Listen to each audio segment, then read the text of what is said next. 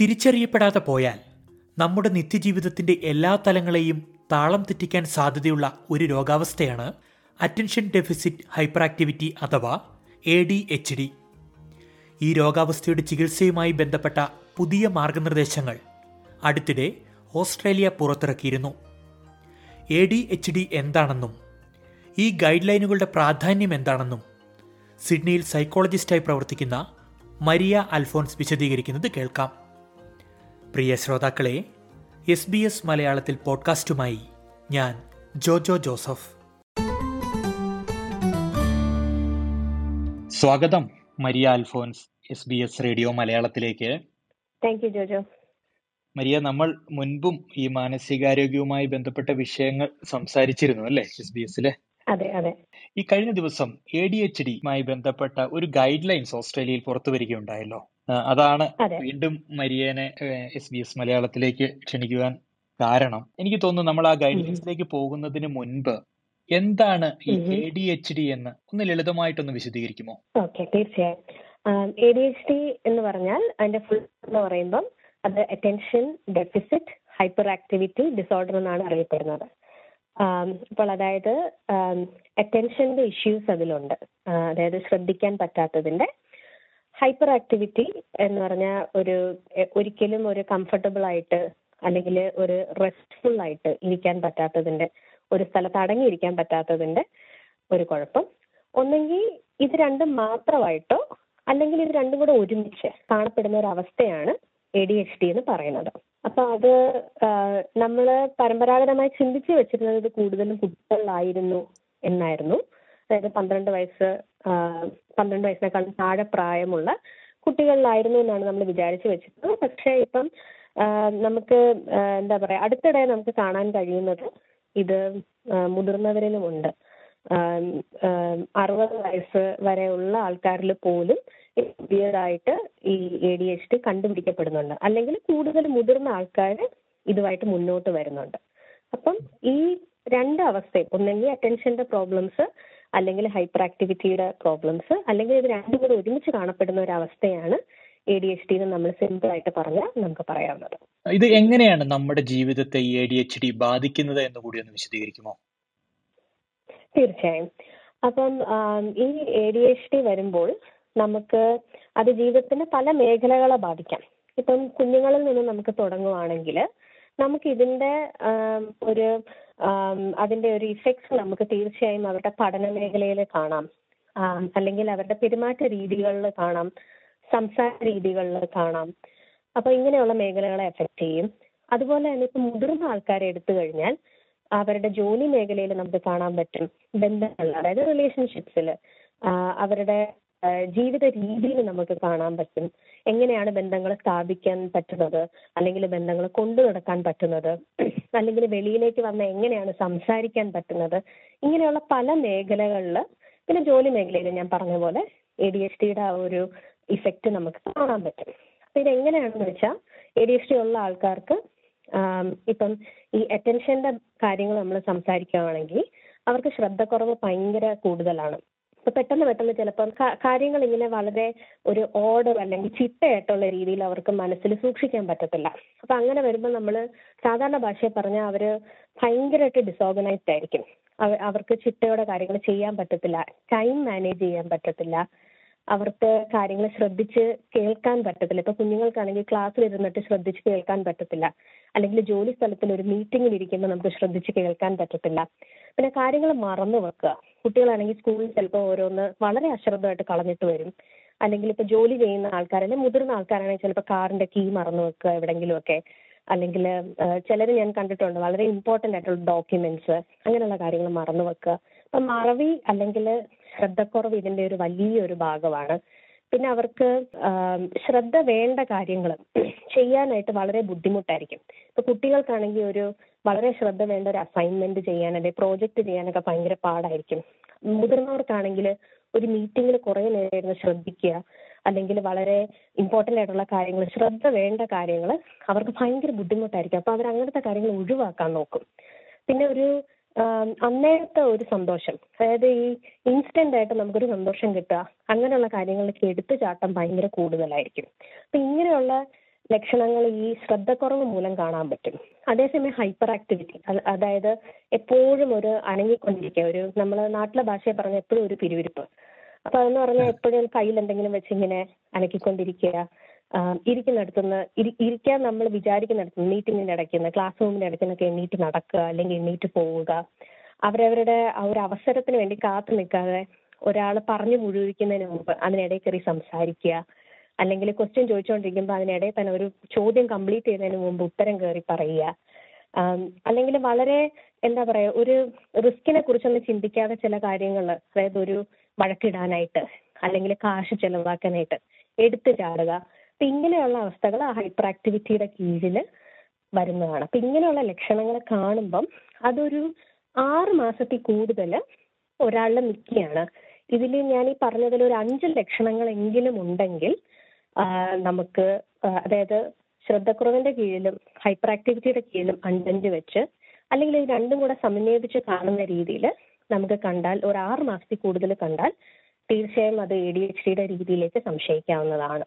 അപ്പൊ അതായിരിക്കും നമ്മളുടെ ഒരു ഇതാണെന്ന് നമുക്ക് കാണുന്ന ഒരു തുടക്കത്തിന്റെ ഒരു ഒരു തുടക്കം സ്റ്റേജ് എന്ന് നമുക്ക് പറയാവുന്നത്. ഈ ഇപ്പോൾ പറഞ്ഞ ഈ കാര്യങ്ങൾ തന്നെയാണോ ഈ എ ഡി എച്ച് ഡിയുടെ ലക്ഷണങ്ങൾ? അല്ലെങ്കിൽ ഇതാണോ ഈ രോഗത്തെ നമുക്ക് പെട്ടെന്ന് തിരിച്ചറിയാൻ പറ്റുന്നത് ഇങ്ങനെയാണോ? അതെ തീർച്ചയായും. അപ്പൊ നമ്മളിത് കുട്ടികളിലായാലും മുതിർന്ന ആൾക്കാരിലാണെങ്കിലും ഒരു ആറ് മാസത്തിൽ നമ്മൾ ഇങ്ങനത്തെ ലക്ഷണങ്ങൾ നമുക്ക് സ്വയം തോന്നുകയോ അല്ലെങ്കിൽ കുട്ടികളിലാണെങ്കിൽ നമ്മൾ കാണുകയോ ചെയ്യുവാണെങ്കിൽ നമുക്ക് അത് ഡി എസ് ഡിയുടെ ലക്ഷണങ്ങളായിട്ട് കണക്കൂട്ടാവുന്നതാണ്. എടുത്തു പറയേണ്ട ഒരു കാര്യവും കൂടെ ഇത് ഒരു ഒരു സെറ്റിങ്ങിന് മാത്രമല്ല. അതായത് നമ്മൾ കുട്ടികളിലാണെങ്കിൽ നമ്മൾ വീട്ടിലും നമുക്കിത് തോന്നും. സ്കൂളിലെ ടീച്ചേഴ്സും പറയുവാണ് ഇതേ സെയിം കാര്യങ്ങൾ അങ്ങനെ വരുമ്പം അതായത് ഒന്നിൽ കൂടുതൽ സ്ഥലങ്ങളിലോ മേഖലകളിലോ നമുക്കിത് ശ്രദ്ധിക്കപ്പെടണം. ഇപ്പൊ പഠന മേഖലയും ഇവർ പുറമെ പെരുമാറുന്ന രീതിയും വീട്ടിൽ പെരുമാറുന്ന രീതിയും കൂടെ ഒരുമിച്ച്. അല്ലെങ്കിൽ ജോലി സ്ഥലത്ത് വലിയ ആൾക്കാരുടെ കാര്യത്തിലാണെങ്കിൽ ജോലി സ്ഥലത്തും ആൾക്കാരോട് സംസാരിക്കുന്ന ഇടപെടുന്ന രീതിയിൽ അല്ലെങ്കിൽ ഇതേപോലെ വെളിയിൽ പോകുമ്പോൾ കാര്യങ്ങൾ ചെയ്യുന്ന രീതി. ഇങ്ങനെ ഒന്നിൽ കൂടുതൽ മേഖലയിൽ കാണുമ്പോൾ കൂടിയാണ് നമുക്കത് എ ഡി എച്ച് ഡിന്ന് ശരിക്കും പറയാൻ പറ്റുക. ഇത് എന്തുകൊണ്ടാണ് മരിയ ഈ ഒരു ഡിസോർഡർ കുട്ടികൾക്ക് വരാനുള്ള ഇതിന്റെ കാരണം എന്താണ്? ജീവിതശൈലിയാണോ അതോ എന്താണെന്ന് കൂടി ഒന്ന് പറയുന്നു ഇതൊരു അതായത് ഇത് വരുന്ന കാരണങ്ങളെ കുറിച്ച് പല തിയറീസ് ഉണ്ട്. അപ്പം ശരിക്കും ചില പഠനങ്ങൾ സൂചിപ്പിക്കുന്നത് ഒരു എഴുപത് മുതൽ എൺപത് ശതമാനത്തോളം ഇത് ജനിതകമായി നമുക്ക് എന്താ പറയാ കിട്ടാവുന്നതാണ് ട്രാൻസ്മിറ്റ് ചെയ്യപ്പെടാവുന്നതാണ്. അതായത് നമ്മുടെ ഫാമിലിയിൽ വളരെ അടുത്ത ബന്ധുക്കളിൽ എ ഡി എച്ച് ഡി ഉണ്ടെങ്കിൽ അതായത് ഇപ്പം നമ്മളുടെ അപ്പൻ വഴിയോ അമ്മ വഴിയോ വളരെ അടുത്ത ബന്ധുക്കൾ അതായത് അമ്മയുടെ ബ്രദർ അല്ലെങ്കിൽ അപ്പന്റെ ബ്രദർ അങ്ങനെയൊക്കെ വളരെ ക്ലോസ് റിലേറ്റീവ്സിൽ ഇതുണ്ടെങ്കിൽ നമുക്ക് തീർച്ചയായും ഇത് നമ്മളുടെ ഫാമിലിയിൽ ഇത് ഉണ്ടാവും എന്ന് തന്നെ നമുക്ക് കണക്കൂട്ടാം അപ്പൊ അങ്ങനെ വരുമ്പം ഒരു എൺപത് ശതമാനത്തോളം സാധ്യതയുണ്ട് ഇത് ജനിതകമായി ട്രാൻസ്മിറ്റ് ചെയ്യപ്പെടുന്നതിൽ. അതുപോലെ തന്നെ വേറെ പറയുന്ന ഒരു ഇത് ഒരു തിയറി എന്ന് പറയുന്നത് നമ്മുടെ ബ്രെയിൻ നമ്മുടെ ബ്രെയിനിലെ നാടികൾ കുറച്ച് കെമിക്കൽസ് നമുക്ക് എപ്പോഴും ഇങ്ങനെ അത് പ്രൊഡ്യൂസ് ചെയ്യുന്നുണ്ട്. അപ്പൊ അതിനെ നമ്മൾ ന്യൂറോ ട്രാൻസ്മിറ്റേഴ്സ് എന്നാണ് വിളിക്കുന്നത്. അപ്പൊ ഈ കെമിക്കൽസ് നമുക്ക് വളരെ ഇമ്പോർട്ടന്റ് ആണ്. നമ്മുടെ നമ്മളുടെ ഒരു ദിവസത്തെ നമ്മൾ എങ്ങനെ റിയാക്ട് ചെയ്യുന്നു എങ്ങനെ നമുക്ക് ഓരോ കാര്യങ്ങൾ നമ്മൾ ചിന്തിക്കുന്നു അങ്ങനെയുള്ള കാര്യങ്ങൾക്ക്. അപ്പം നമ്മുടെ ഈ നാടികളിൽ അതായത് ഒരു നാടിൽ വേറൊരു നാടിയിലേക്ക് കണക്ട് ചെയ്യുന്നതിനിടയ്ക്ക് ഒരു ജംഗ്ഷൻ ഉണ്ട്. അപ്പൊ ആ ഒരു ജംഗ്ഷനിൽ ഒരു ഡോപ്പമീൻ പിന്നെ നോർ അഡ്രീനാലിൻ എന്ന് പറയുന്ന രണ്ട് കെമിക്കൽസിന്റെ കുറവ് മൂലം എ ഡി എച്ച് ഡി ഉണ്ടാവാനുള്ള സാധ്യതയുണ്ട്. പിന്നെ അടുത്തൊരു സാധ്യതയായിട്ട് പറയുന്നത് നമ്മുടെ ബ്രെയിനിൽ തീർച്ചയായും നമുക്കിങ്ങനെ എന്താ പറയാ വളരെ പ്ലാനിങ്ങോടുകൂടി ചിന്തിക്കുക അല്ലെങ്കിൽ റിസ്കുകളെ കുറിച്ച് ചിന്തിച്ച് എടുത്തു ചാടാതിരിക്കുക. അങ്ങനെയുള്ള ചില ഫങ്ഷൻസ് നടക്കുന്ന ഏരിയാസിൽ ആ ഒരു നമ്മുടെ നെർവ്സ് അല്ലെങ്കിൽ ആ ഒരു ആ ഒരു നാഡി വ്യൂഹങ്ങൾ ശരിക്ക് പ്രവർത്തിക്കാത്തപ്പം നമുക്ക് ഈ എഡിസ്റ്റ് പോലുള്ള കാര്യങ്ങൾ ഉണ്ടാവാനുള്ള സാധ്യതയുണ്ട്. അതുപോലെ തന്നെ സൂചിപ്പിക്കപ്പെടുന്ന മറ്റൊരു നമ്മുടെ ചുറ്റും നടക്കുന്ന കാര്യങ്ങൾ. അതായത് ഗർഭിണിയായിരിക്കുമ്പോൾ സ്മോക്കിംഗ് അല്ലെങ്കിൽ ഗർഭിണിയായിരിക്കുമ്പോൾ സ്ട്രെസ്സിലൂടെ അതായത് ആരെങ്കിലും മരിക്കുന്നത് കണ്ടോ അതിൽ നിന്നൊരു ഷോക്ക് വരിക അങ്ങനെയുള്ള സ്ട്രോങ് ആയിട്ടുള്ള സ്ട്രെസ് അല്ലെങ്കിൽ ഈ കെമിക്കൽ കാര്യങ്ങളോട് നമ്മൾ ശ്വസിക്കുക അതായത് ഇപ്പം ലെഡ് പോയ്സണിങ് അല്ലെങ്കിൽ ചില ഫോസ്ഫേറ്റ് പോയ്സണിങ് ഈ പെസ്റ്റിസൈഡിലൊക്കെ ഉള്ള കാര്യങ്ങൾ അങ്ങനെയുള്ള പല കെമിക്കൽസും ഒരുപക്ഷെ എ ഡി എച്ച് ഉണ്ടാക്കാനുള്ള സാധ്യത നമുക്ക് തള്ളിക്കളയാൻ പറ്റത്തില്ലെന്നാണ് പല പഠനങ്ങളും ഇപ്പൊ പറയുന്നത്. ശരി. നേരത്തെ പറഞ്ഞ ഒരു മറുപടിയുമായി ബന്ധപ്പെട്ട് ചോദിക്കുകയാണ്. നമ്മൾ കുട്ടികളിൽ ഈ ലക്ഷണങ്ങൾ കണ്ടു കഴിഞ്ഞാൽ ഇത് എ ഡി എച്ച് ഡി ആണോ എന്ന് നമുക്ക് എങ്ങനെ സ്ഥിരീകരിക്കാൻ സാധിക്കും? അതിന് നമ്മൾ എന്താ ചെയ്യേണ്ടത്? ഇപ്പം ഒന്ന് നമുക്ക് ഞാൻ കണ്ടിട്ടുള്ളത് കൂടുതലും പേരൻസ് വരാറുണ്ട്. ഇപ്പം കുട്ടിക്ക് ഒരു ഒരിടത്ത് ഇരിക്കാൻ പറ്റുന്നില്ല അല്ലെങ്കിൽ ടീച്ചേഴ്സ് പറയുന്നു ക്ലാസ്സിൽ ശ്രദ്ധിക്കപ്പെടുന്നില്ല അവർ ശ്രദ്ധിക്കുന്നില്ല. അതൊരു വളരെ ബേസിക് ആയിട്ടുള്ള ഒരു ഒരു പ്രോബ്ലം ആയിട്ട് വരുമ്പോൾ നമുക്കിത് കൂടുതൽ ഇതിലേക്ക് ഇൻവെസ്റ്റിഗേറ്റ് ചെയ്യാവുന്നതാണ് കൂടുതൽ ഇതിലേക്ക് നോക്കാവുന്നതാണ്. അപ്പം നമ്മളിപ്പോൾ ഇതിന്റെ ലക്ഷണങ്ങൾ നോക്കുവാണെങ്കിൽ നമുക്കിപ്പം ഡി എസ് എം ഫൈവ് എന്ന് പറയുന്ന ഒരു ഒരു മാനുവൽ ഉണ്ട്. അപ്പം അതിൽ നിന്നാണ് ഞാൻ നേരത്തെ പറഞ്ഞ ലക്ഷണങ്ങളെല്ലാം പറഞ്ഞത്. അല്ലെങ്കിൽ ഡോക്ടർ ഉപയോഗിക്കുന്ന ഒന്നാണ് ഐ സി ഡി ടെൻ എന്ന് പറഞ്ഞിട്ട്. അപ്പം ഈ രണ്ട് മാനുവലിലുള്ള ഇതുപോലത്തെ ലക്ഷണങ്ങൾ ഒരു ആറ് മാസം നമ്മളിങ്ങനെ നമ്മുടെ പേരൻസിനെ അത് കുട്ടികളുടെ പേരൻസിനെ നമ്മൾ ഇന്റർവ്യൂ ചെയ്യുമ്പം ഏകദേശം ഒരു ആറ് മാസത്തോളം ഈ ലക്ഷണങ്ങൾ കാണുന്നു എന്നുള്ളപ്പം അതൊരു ആദ്യത്തെ ഒരു എന്താ പറയുക ഒരു ഒരു പടിയാണ്. ഇത് എ ഡി എച്ച് ഡി നമുക്ക് ഒന്ന് ഡിറ്റക്ട് ചെയ്യാനായിട്ട്. പിന്നെ അത് കഴിഞ്ഞിട്ട് ചെയ്യാവുന്നത് അഥവാ ഈ ലക്ഷണങ്ങൾ വളരെ സ്ട്രോങ് ആയിട്ട് നിൽക്കുകയാണെന്നുണ്ടെങ്കിൽ ചില സ്ക്രീനേഴ്സ് ഉണ്ട്. അതായത് ചെറിയ ചെറിയ ചില റേറ്റിംഗ് സ്കെയിലുകളുണ്ട് എ ഡി എച്ച് ഡിനെ തന്നെ ടാർഗറ്റ് ചെയ്തിട്ടുള്ളത് അപ്പം ആ സ്കെയിൽ വെച്ചിട്ട് നമുക്ക് പേരൻസിനെയും അതുപോലെ തന്നെ മുതിർന്ന ആൾക്കാരാണെങ്കിൽ അവരെ കൊണ്ട് നമുക്ക് ആ ക്വസ്റ്റ്യൻസ് നമുക്ക് അവരോട് ചോദിക്കാവുന്നതാണ്. അപ്പൊ അതിലും കൂടെ അവരൊരു നല്ല സ്കോർ തരുവാണ്. അതായത് ഇത് എ ഡി എച്ച് ഡി ആ ഒരു നമുക്ക് ഡയഗ്നോസ് ചെയ്യപ്പെടാവുന്ന ഒരു സ്കോറിലേക്ക് പോവുകയാണെങ്കിൽ തീർച്ചയായും അത് രണ്ടാമത്തെ ഒരു ഒരു ഒരു ഇത് നമ്മൾ കടന്നു കഴിഞ്ഞു. പിന്നെ അത് കഴിഞ്ഞിട്ട് എ ഡി എച്ച് ഡിക്ക് വേണ്ടി മാത്രമുള്ള വളരെ സ്പെസിഫിക് ആയിട്ടുള്ള ക്ലിനിക്കൽ ഇൻസ്ട്രുമെന്റ്സ് ഉണ്ട്. അപ്പം അതിൽ നമ്മൾ ചില കാര്യങ്ങൾ മാറ്റി നിർത്തണം.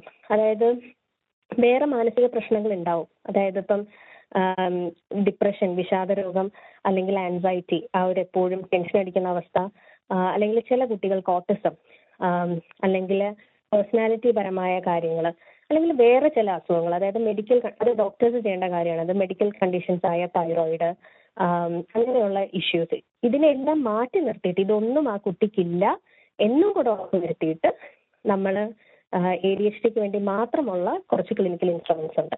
അപ്പം അതും കൂടെ വെച്ച് അതിലും നമുക്ക് ഒരു ടിക്ക് മാർക്ക് കിട്ടുവാണെങ്കിൽ നമുക്ക് തീർച്ചയായും എ ഡി എച്ച് ഡി എന്നുള്ളൊരു രോഗാവസ്ഥയാണ് അതിലേക്ക് നമുക്ക് എത്തിച്ചേരാവുന്നതാണ്. ഓക്കെ. ഈ ഓസ്ട്രേലിയയിലെ എ ഡി എച്ച് ഡിയുടെ ഒരു ചികിത്സാ രീതി എന്താണ്? നമ്മൾ നേരിട്ട് ജി പി വഴിയാണോ ഇത് വരുന്നത്? എന്തൊക്കെയാണ് അതിന്റെ ഒരു പ്രൊസീജിയർ എന്നും കൂടി ഒന്ന് ചുരുങ്ങിയ വാക്കുകളൊന്ന് പറയുമോ? ഓക്കെ. അപ്പം കൂടുതലും നമ്മൾ കാണപ്പെടുന്നത് ഇപ്പം മുതിർന്ന ആൾക്കാരാണെങ്കിൽ അവർ നേരെ ഒരു സൈക്യാട്രിസ്റ്റിന്റെ അടുത്ത് പോകുന്നു.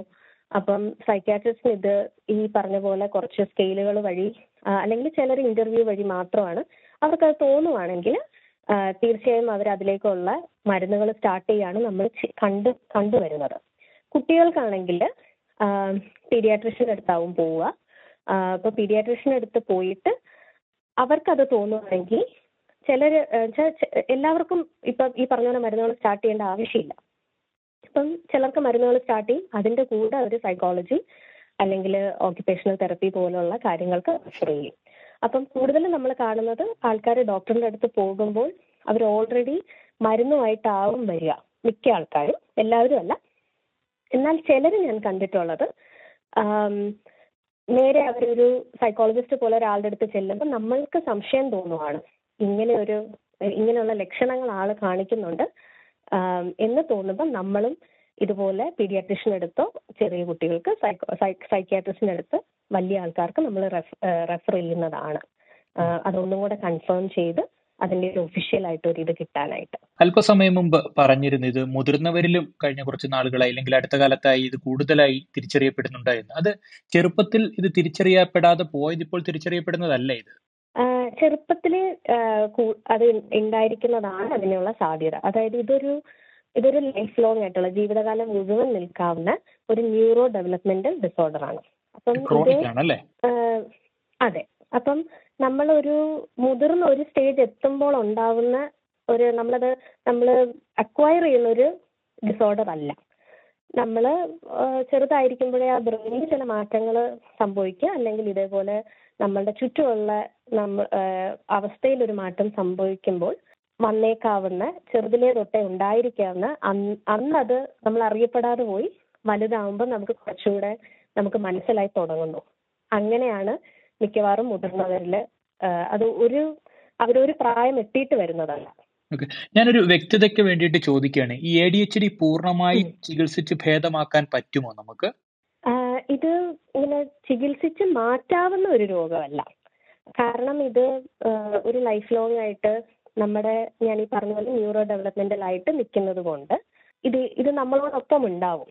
പക്ഷെ നമ്മൾക്ക് ചികിത്സയിലൂടെ ചെയ്യാൻ പറ്റുന്നത് മരുന്നുകളാവട്ടെ അല്ലെങ്കിൽ തെറാപ്പി ആവട്ടെ നമുക്ക് ചെയ്യാവുന്നതെന്ന് പറഞ്ഞാൽ ഇത് വളരെയധികം ഇതുമായി ജീവിക്കാനുള്ള കുറെ സ്കിൽസ് നമ്മൾ ആൾക്കാർക്ക് കൊടുക്കുകയാണ് ചെയ്യുന്നത്. അപ്പം ഇവർ ഇവർ നേരിടുന്ന ചില പ്രശ്നങ്ങൾ ഇവർക്ക് തരണം ചെയ്യാനായിട്ട് നമ്മൾ ഒത്തിരി സ്കിൽസ് ഒക്കെ അവർക്ക് കൊടുത്ത് അവരുടെ അവരുടെ ജോലിയിലാവട്ടെ അല്ലെങ്കിൽ പഠനത്തിലാവട്ടെ അല്ലെങ്കിൽ ഭാവിയിൽ അവർ ഇപ്പം കല്യാണം കഴിച്ച് അല്ലെങ്കിൽ അങ്ങനെ റിലേഷൻഷിപ്സ് ഒക്കെ ഉണ്ടാവുമ്പം അതിലൊക്കെ എങ്ങനെ ആയിരിക്കണം എന്നുള്ള ഒരു രീതിയിലേക്ക് നയിക്കാനേ നമുക്ക് പറ്റത്തുള്ളൂ. ഒന്ന് നല്ല അപ്സ്കിൽ ചെയ്ത് ചിട്ടപ്പെടുത്തിയെടുക്കുക ഒരിക്കലും പൂർണമായിട്ട് മാറ്റാൻ പറ്റത്തില്ല. ശരി. മരിയ ഞാൻ സമയപരിമിതി കൊണ്ട് അവസാനമായി ഒരു ചോദ്യം കൂടി ചോദിച്ചുകൊണ്ട് നിർത്തുകയാണ്. നമ്മൾ തുടക്കത്തിൽ സംസാരിച്ച അതായത് ഈ ഒരു ഗൈഡ് ലൈൻസ് ഈ ഒരു ഗൈഡ് ലൈൻസ് കൊണ്ടുള്ള അതിന്റെ ഒരു പ്രാധാന്യം എന്താണ്? പ്രത്യേകിച്ച് ഈ രോഗം അല്ലെങ്കിൽ ഈ ഒരു ഡിസോർഡർ ഉള്ളവർക്കാണോ അതിനൊരു ഗുണമുണ്ടാവുക? അതോ ചികിത്സിക്കുന്നവർക്കാണോ? ആരെ ഉദ്ദേശിച്ചാണ് ഈ ഒരു ഗൈഡ് ലൈൻസ് പുറത്തിപ്പോൾ ഇറക്കിയിരിക്കുന്നത്? അതായത് ഈ ഗൈഡ് ലൈൻസിൽ ഇത് രോഗമുള്ളവർക്ക് വേണ്ടിയുള്ള ഭാഗങ്ങളുണ്ട്. അതുപോലെ തന്നെ ചികിത്സിക്കുന്നവർക്ക് വേണ്ടിയുള്ളതുകൊണ്ട് ഏകദേശം ഒരു നൂറ്റി പതിനൊന്ന് റെക്കമെൻഡേഷൻസ് ഉണ്ട്. അപ്പം അതിന് ഒന്നാമതായിട്ട് ഞാൻ പറയുവാണെങ്കിൽ ഇപ്പം ഇപ്പോഴത്തെ നിലയിൽ എ ഡി എച്ച് ഡി രോഗമുള്ളവർക്കൊന്ന് അല്ലെങ്കിൽ രോഗമുണ്ടെന്ന് തോന്നുന്നവർക്ക് അതൊന്ന് കണ്ടുപിടിക്കാനായിട്ട് ഒന്ന് ഡയഗ്നോസ് ചെയ്യാനായിട്ട് ഒത്തിരി കടമ്പകൾ കടക്കേണ്ടതുപോലെ നമുക്ക് പലപ്പോഴും തോന്നാറുണ്ട്. ഒരു ഏകീകൃതമായ ഒരു സിസ്റ്റം ഇല്ലായിരുന്നു. അപ്പൊ ഞാൻ നേരത്തെ സൂചിപ്പിച്ച പോലെ ചിലർ നേരെ സൈക്യാട്രിസ്റ്റിന്റെ അടുത്ത് പോകും ചിലർ സൈക്കോളജിസ്റ്റ് വഴി പോകും ചിലർ നേരെ പീഡിയാട്രിഷ്യന്റെ അടുത്ത് പോകും. പലപ്പോഴും ഡയഗ്നോസിസ് ഒന്നും ഒരു നടക്കേണ്ട രീതിയിൽ എല്ലാവർക്കും നടന്നു കിട്ടുന്നില്ലായിരുന്നു. അപ്പം ആളുകൾക്ക് വേണ്ടി ഈ ഒരു ഗൈഡ് ലൈൻസ് പറയുന്നത് അവർ വ്യക്തമായ കുറച്ച് സ്റ്റെപ്സ് തന്നിട്ടുണ്ട്. അതായത് ജി പി ജി പിയുടെ കുറച്ച് പാർട്ടിസിപ്പേഷനും കൂടെ ഇതിൽ വരാൻ. കാരണം എല്ലാവർക്കും ഏറ്റവും അധികം ഫസ്റ്റ് പോകാവുന്ന ഒരാൾ എപ്പോഴും ഒരു ജി പി ആണ്. അപ്പം ഇത് ഇത് ഇനിയും ലഭിക്കുന്ന ജി പികൾക്ക് കുറച്ചുകൂടെ ഈ ഒരു ഡയഗ്നോസിസിൽ അവർക്കും കൂടെ വഹിക്കാവുന്ന ഒരു പങ്കിനെ കുറിച്ചും കൂടെ ഇത് പറയുന്നുണ്ട്. പിന്നെ നമുക്ക് പീഡിയാട്രിഷ്യൻ സൈക്യാട്രിസ്റ്റ് അവർ രണ്ടുപേരും തീർച്ചയായും ഉണ്ട്. അതിനോടൊപ്പം ചികിത്സ നമുക്ക് കൊടുക്കാനായിട്ട് ഇപ്പൊ സൈക്കോളജിസ്റ്റുകളാകട്ടെ അല്ലെങ്കിൽ വേറെ ഇപ്പൊ മെന്റൽ ഹെൽത്ത് നഴ്സസ് അങ്ങനെ ഒത്തിരി പേരുടെ പാർട്ടിസിപ്പേഷനെ കുറിച്ച് ഈ ഗൈഡ് ലൈൻസിൽ പറയുന്നുണ്ട്. അപ്പോൾ ഒരു ഏകീകൃതമായ ഒരു സിസ്റ്റം വരുമ്പോൾ കുറച്ചുകൂടെ ഒരു ഓർഡർ വരുമെന്നാണ് എനിക്ക് മനസ്സിലായത്. നമുക്കിപ്പോൾ എ ഡി എച്ചിന്റെ ചികിത്സയ്ക്ക് ഫണ്ടിങ് ഒക്കെ വളരെ കുറവായിരുന്നു. ഫണ്ടിങ് ആയിട്ട് ഫണ്ടിങ് ഉള്ള കാര്യങ്ങളിലേക്ക് ആൾക്കാർക്ക് ഒരു എത്തിച്ചേരാനായിട്ട് ഒത്തിരി പാടായിരുന്നു. അപ്പം ഇപ്പൊ N D I S national disability insurance സ്കീമിലേക്ക് ഇവരെയും കൂടെ ഉൾപ്പെടുത്തണമെന്നുള്ളൊരു റെക്കമെൻഡേഷനും കൂടിയുണ്ട്. കണ്ടീഷൻ അനുസരിച്ച്. അതായത് എത്ര എത്രത്തോളം ഇവർക്ക് സഹായം വേണ്ടി വരുന്നു എന്നുള്ളതനുസരിച്ച്. കാരണം നമുക്ക് പലപ്പോഴും സ്കൂളുകളിൽ ഒത്തിരി ചേഞ്ചസ് വരുത്തേണ്ടി വരും. ഇവർക്ക് വിദ്യാഭ്യാസം കൊടുക്കുന്ന രീതിയിൽ അല്ലെങ്കിൽ ജോലി സ്ഥലത്ത് നമുക്ക് ചിലപ്പോൾ ഇവർക്ക് വേണ്ടി ചില മാറ്റങ്ങൾ അക്കോമഡേഷൻസ് ചെയ്യേണ്ടി വരും. അപ്പൊ അങ്ങനെയൊക്കെ ഫണ്ട് ചെയ്യപ്പെടാനായിട്ടുള്ള ഒത്തിരി ആൾക്കാർക്ക് വേണ്ടി ഒത്തിരി നല്ല റെക്കമെൻഡേഷൻസ് ഉണ്ട്. അതുപോലെ തന്നെ ഇത് ചികിത്സിക്കുന്ന ആൾക്കാർക്ക് വേണ്ടിയാണെങ്കിലും വളരെ എവിഡൻസ് ബേസ്ഡ് ആയിട്ടുള്ള ഒരു ഒരു ട്രീറ്റ്മെന്റ് അതായത് നമ്മൾ മുമ്പ് അവരുടെ അടുത്ത് അതായത് പരമ്പരാഗതമായി മുമ്പ് നമ്മൾ പറഞ്ഞിരുന്നത് ഈ എ ഡി എച്ച് ഡി അവർക്ക് ഇല്ല എന്നുള്ള രീതിയിൽ അവർക്ക് എങ്ങനെ ജീവിക്കാം എന്ന് ഉള്ള രീതിയിൽ പറഞ്ഞിരുന്നെങ്കിൽ ഇപ്പൊ എ ഡി എച്ച് ഡിയോട് കൂടി അവർക്ക് എങ്ങനെ ക്വാളിറ്റി ആയിട്ട് ഒരു ജീവിതം മുന്നോട്ട് നയിക്കാം. അപ്പൊ അതിനുവേണ്ടി കുറച്ച് കോഗ്നേറ്റീവ് ബിഹേവിയറൽ ഇന്റർവെൻഷൻ എന്ന് പറയും. അതായത് പരമ്പരാഗതമായ കോഗ്നേറ്റീവ് ബിഹേവിയറൽ തെറപ്പി അല്ല. തെറപ്പി അവരുടെ ചിന്തകളെ മാറ്റാൻ നോക്കുമായിരുന്നു പക്ഷെ ഇന്റർവെൻഷൻസ് എന്ന് പറയുമ്പോൾ അവർക്ക് ഇപ്പം റിലേഷൻഷിപ്പ് മെയിന്റെയിൻ ചെയ്യാനുള്ള കുറച്ച് സ്കിൽസ് കൊടുക്കുക. അല്ലെങ്കിൽ അവർക്ക് എന്തെങ്കിലും ട്രോമ മുമ്പ് സംഭവിച്ചിട്ടുണ്ടെങ്കിൽ അതിനു വേണ്ടി സഹായിക്കുക. അപ്പം അങ്ങനെയുള്ള കുറച്ച് അഡ്ജസ്റ്റ്മെന്റ്സ് വരുത്തി അല്ലെങ്കിൽ അവരുടെ സാഹചര്യങ്ങളിൽ വരേണ്ട മാറ്റങ്ങൾ അവരുടെ സ്വഭാവത്തിൽ ഇതുള്ളപ്പോൾ തന്നെ കുറച്ച് മാറ്റങ്ങൾ വരുത്തിക്കൊണ്ട് എങ്ങനെ ജീവിക്കാം. അപ്പൊ അങ്ങനെയുള്ള കാര്യങ്ങളെയാണ് കൂടുതൽ ഈ ഗൈഡ് ലൈൻസിലൂടെ വരുന്നത്. അപ്പം ഇപ്പം നിലവിൽ നിൽക്കുന്ന ചില കാര്യങ്ങളെക്കാട്ടി എന്തുകൊണ്ടും തീർച്ചയായും ഇത് നമ്മൾ ഏകീകൃതമായിട്ട് നമ്മൾ മുന്നോട്ട് മുന്നോട്ട് ഇത് ഇംപ്ലിമെന്റ് ചെയ്താൽ വളരെ നല്ല ഒരു കാര്യമാണ് ഈ ഗൈഡ് ലൈൻ തീർച്ചയായും ഈ ഒരു ഡിസോർഡറിനെ ഉൾക്കൊണ്ടുകൊണ്ട് മുന്നോട്ട് പോകാൻ സഹായിക്കുന്നതാണ് ഈ ഗൈഡ് ലൈൻസ് അല്ലേ? തീർച്ചയായും. വളരെ നന്ദി Maria Alphonse. Attention deficit hyperactivity ഡിസോർഡറുമായി ബന്ധപ്പെട്ട ഇത്രയും ഉപകാരപ്രദമായ കാര്യങ്ങൾ എസ് ബി എസ് മലയാളത്തിന്റെ ശ്രോതാക്കളോട് ഇത്രയും നേരം പങ്കുവച്ചതിന്. Thank you Jojo.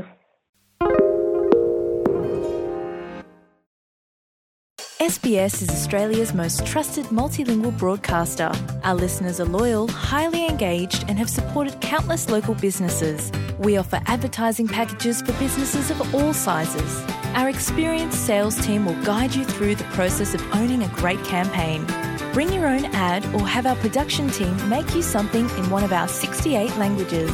Start the conversation with your new audience today. Email sales at sbs.com.au.